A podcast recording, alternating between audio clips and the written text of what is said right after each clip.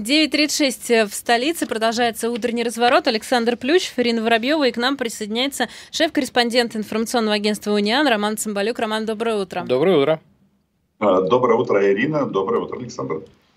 Да, значит, э, э, мы хотели спросить прежде всего, э, как ощущение там, вот вы а, а, от нас уехали, и теперь мы можем спрашивать вас, ну, собственно, чтобы вы были нашими глазами там в Украине, как ощущается там вот вся эта такая неразбериха, можно сказать так, вся, вся та противоречивая и в какой-то степени даже, может быть, паникообразная э, суета, которая происходит э, э, вот в информационном поле э, вокруг э, Украины. Что э, чувствуют люди Украины? Ну, никто не хочет войны. Это понятно. Насчет суеты и паники, я так понимаю, что мы можем э, это транслировать друг другу. Потому что, что рубль российский запаниковал. Ладно, гривня. Но у нас что там? Э, киевский режим и, эм, и режим Зеленского, а у вас э, стабильность Владимир Путин нефтегаз. А валюты на эти новости реагируют одинаково. Но на самом-то деле есть у меня очень важное заявление, что слушайте, я могу вообще дать совет такой Путину, который вот вообще вот, э, пригодится всем.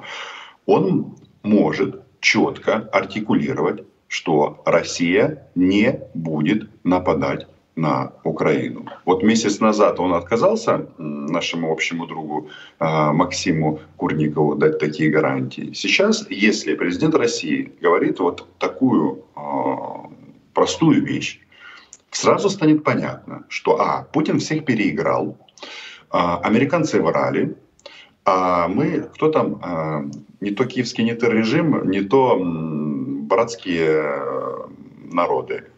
Ну а если касается, что касается вот, э, положения здесь, понятно, что ну, кто-то паникует, кто-то нервничает, э, и это очень сильно сказывается на экономической активности.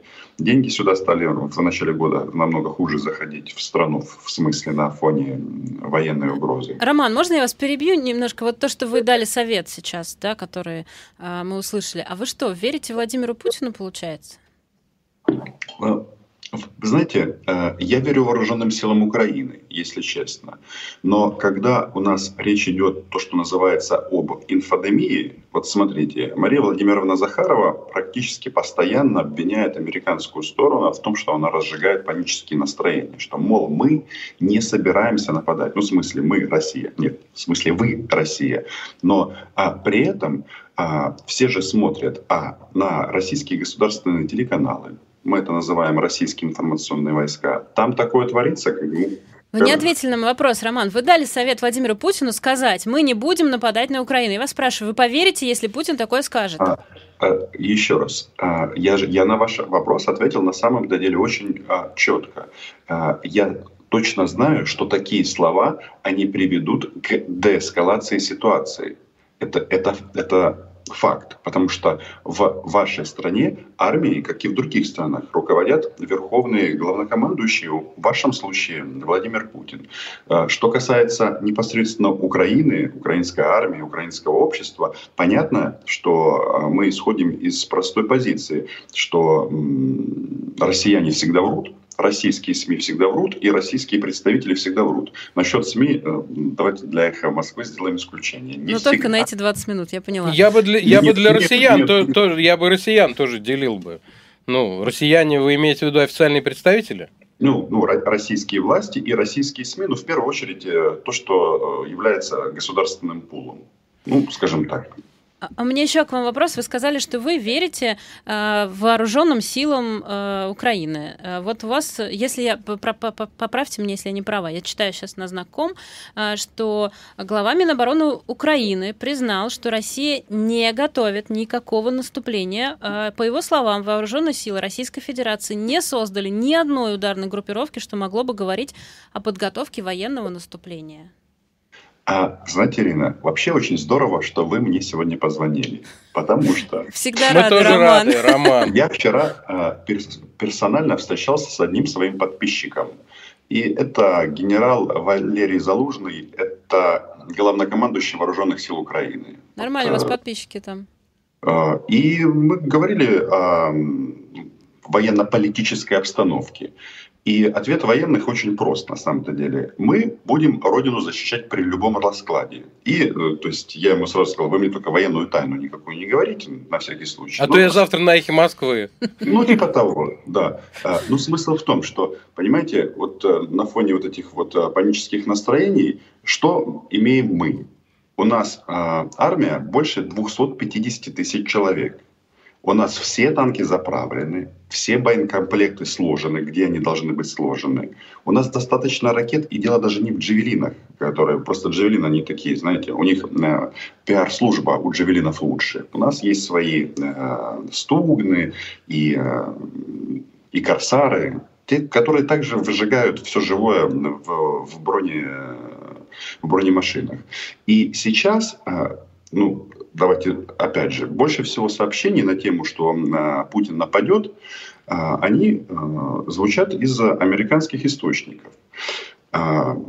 Мы, конечно же, к нашим американским партнерам прислушиваемся, но у нас же нет внешнего управления, у нас своя голова на плечах. Насколько я понял, опять же, после разговора с тем же Залужным, наши американские друзья, нет, не братья, а партнеры, они э, просто перестраховываются. Все помнят 2014 год, как это было.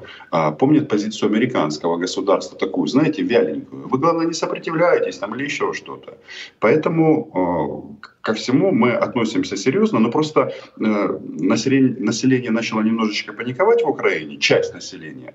И поэтому у нас сейчас вот такой э, массовый сеанс объяснить и напомнить гражданам Украины, что война началась в 2014 году, и российская военная группировка, она базируется на границах с Украиной на постоянной основе. И все ну, я в этой стране, Украине, один из первых начал говорить, что армия российская, она всегда на украинских границах. И с этим надо научиться жить. Наши военные научились. Я вот, э, ну, после встречи с этой абсолютно переполнен оптимизмом. И знаете что? Э, ну, Владимир Владимирович нам же говорил, что мы кто там, один народ.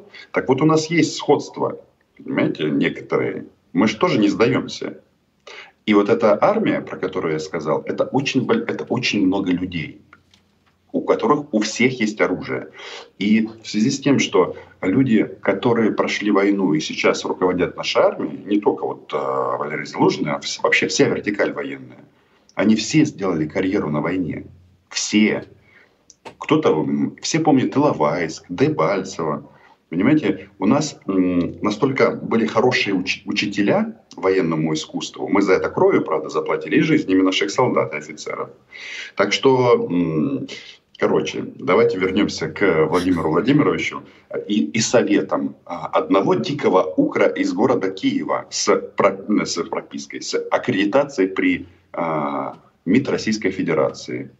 Хотите наказать американцев? Не нападайте на нас. И все, и все будет хорошо. У гривни хорошо будет, у рубля немножко лучше. И больше людей становятся живы. В том числе из, из числа а, российских военнослужащих, потому что а, в случае, если кто-то рыкнет в нашу сторону, вот этого приказа Владимира Путина о засекречивании потерь в, э, в мирное время а, будет недостаточно. Понимаете? И... А, Роман, э, я напомню, что Роман Соболюк у нас в эфире. Э, скажите, а вот вернемся к панике. Э, ну, в смысле, к тому, что у кого-то, у части людей началась не, не, не, некоторая паника.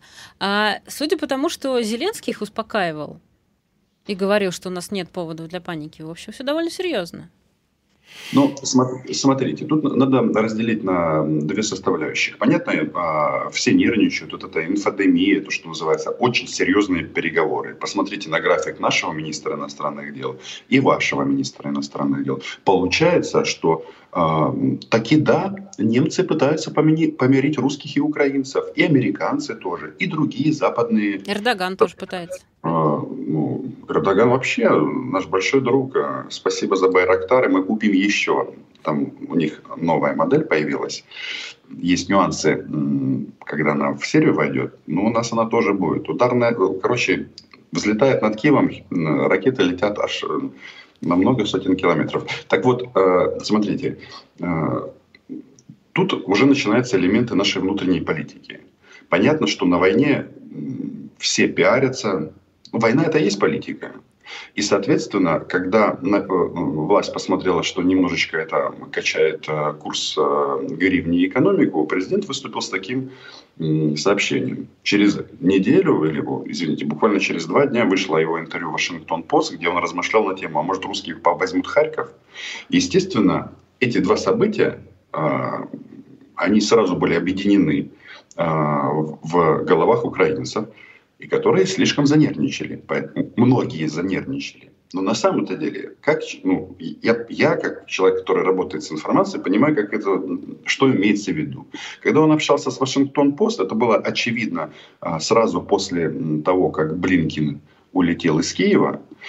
А, наша задача на американском направлении получить максимальную поддержку со стороны американского правительства. И это касается вооружений, и а, то, что называется военно-политическая и дипломатическая поддержка, потому что, видите, а, Сергей Викторович Лавров считает, что ему общаться с украинской властью теперь ниже его достоинства, поэтому у нас, у нас мы, от, мы от себя выставили наших представителей. Это правительство американцев, немцев, французов, ну там Эрдоган и так далее, и так далее. Так что вот возвращаемся к совету Владимиру Путину наказать американцев эта опция, она вообще прекрасна. Вы не нападаете, все видят, что американцы врали, когда говорили, что вы нападете.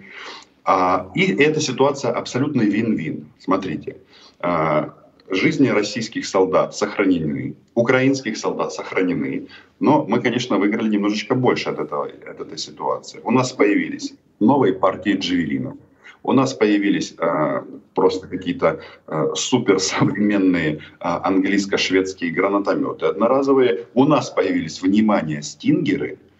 И, весь мир точно теперь знает, особенно страны Центральной и Восточной Европы, что Путину доверять нельзя, что вы, ну, в смысле, как Россия, как государство, зло. Ну, прекрасно, все, как мы как мы, как мы от недоверия к Америке опять перескочили к недоверию к Путину? Не, не а, уловила. Подождите, я тоже не понял. Если Путин не нападет, почему он зло? Он добро, он же Тем не более, напал. Как, как можно мне доверять, если нет, он сказал, нет, нет, не, не нападал, и не нападет? Давайте, давайте я попробую раз, э, свою мысль развить. А, что мы имеем в Европе а, на сегодняшний день? А, обратите внимание, что на фоне этих сообщений все нам начали помогать вооружением. Абсолютно mm. все. Да-да. А, а, из, кстати... Кроме из, Германии. Кроме Германии. И, и тут очень начинается интересный процесс. Я закончу сначала, да, вот, да. что получила Украина. Мы получили весь арсенал, который предназначался для армии Афганистана. Афганистан теперь не актуально, а нам вертолеты нужны. Там, по-моему, порядка 20 вертолетов Ми-17, которые, кстати, модернизировались у нас в Конотопе. То есть они вернулись на родину, в родную гавань, вертолеты. А, и а, там, по-моему, это болгарские склады и какой-то гигантский склад со всеми вот этими вот редкими калибрами для минометов, пушек, ну, всего такого. Вот. Теперь, что касается, почему Россия зло. Вот смотрите, а, есть у нас прекрасная НАТО, много стран, 30, много голосов. В Европейском Союзе Германия является а, локомотивом, самая мощная экономическая страна. И вот когда сейчас началась вот эта вот а, заруба «нападет, не нападет», то все а, наши соседи, такие как страны Балтии, Эстония, Латвия, Литва, Польша, Чехия и далее туда до Болгарии включительно, посмотрели на все происходящее – и пришли к выводу, что наши дорогие немецкие друзья, они с Путиным за газ по любасу договорятся. А наедине с Россией останутся они. Все очень четко а, зафиксировали слова Сергея Лаврова, когда он сказал, пошли вон а, натовские солдаты из Румынии и Болгарии. А в Болгарии, кстати, болгарские солдаты и румынские, они же солдаты НАТО вообще-то. И вот на этом фоне а, получается, что влияние Соединенных Штатов, как мне кажется, вот в этой части Европы, оно сильно возросло. Потому что вас побаиваются все, не только мы, но и, соответственно, выше перечисленные государства. Поэтому давайте еще раз. А, американцев надо наказать. И у Владимира Путина такая опция есть. Смотрите, вот он сегодня выходит а, в прямой эфир. Мы поняли, мы поняли, поняли, поняли Роман, да, давайте, да, все, уже, уже третий раз не уже то, что, сложно. Не то, чтобы мы цензурируем Владимира Путина в вашем исполнении, вот, но, но тем не менее. Просто есть еще вопросы. У меня, знаете, какой вопрос? Вот а, появлялось много очень а, экзотической информации. Ну, например, вот Великобритания говорила, что Кремль это Министерство иностранных дел Великобритании, распространило заявление о том, что администрация президента России планирует привести к власти пророссийского политика и назывался даже э, бывший украинский депутат Евгений Мураев. Расскажите, как у вас это воспринимается? Э, ну, просто здесь это немного диковато звучит, Мураева этого никто не знает. Ну, можно, так сказать, представить, что возможно все, но тем не менее, как у вас к этому относится? На самом-то деле э, оккупационное правительство, э, оно возможно только при одном случае. Это в случае оккупации. Угу. То, что э, современная Российская Федерация едва ли потянет эту оккупацию сейчас, мы уже обсудили, я вам про все ракеты, все военные тайны рассказал. Поэтому я к этому отношусь очень и очень скептично. Но а, смысл в чем? Что посмотрите на оккупированный Донбасс, там же повыплывали люди, которые ну, были, мягко говоря, мошенниками до войны. А, и никто бы не мог даже в теории предположить, что вот у них так их карта ляжет, что их Кремль назначит главами оккупационных администраций. Поэтому э, в части Мураева, не Мураева, вполне возможно все. Но э, я думаю, что э, наши английские друзья, они поспешили. А кто а, это вообще, Роман? Вот вы можете в двух словах объяснить нам, кто эти люди, которых вам там пророчили? Не, ну если мы говорим о Мураеве, он сейчас у Виктора Медведчука неприятности. А, ну, в общем, да. Последние, послушайте, у Виктора Медведчука неприятности на работе, а, он под а, домашним арестом, и у нас же, скажем так, страна конкурентная, и в пророссийском лагере, условно, тоже конкуренция. Вот Мураев и Медведчук, они э, в какой-то степени э, соревновались или соревнуются между собой. После того, когда решением Совета национальной безопасности и обороны э, российские, медведчуковские каналы в Украине были закрыты, то осталось одно пророссийское издание в Украине, такое мощное. Ну, не одно, там у нас есть всякие там помойки, извините. Но самый мощный из них – это телеканал «Наш», собственником которого является Мураев. И этот Мураев, он, э, ну, вот, смыслы, которые он там произносит, они по большому счету не сильно отличаются от того, что произносит моя подруга Оля Скобеева. Там, гражданская война, Путин святой, э, украинская власть злочинна, ну, преступна, потому что она вот не хочет как бы помириться э, с Российской Федерацией. Ну, в общем, мы виноваты в том, что вы напали ну, на вас.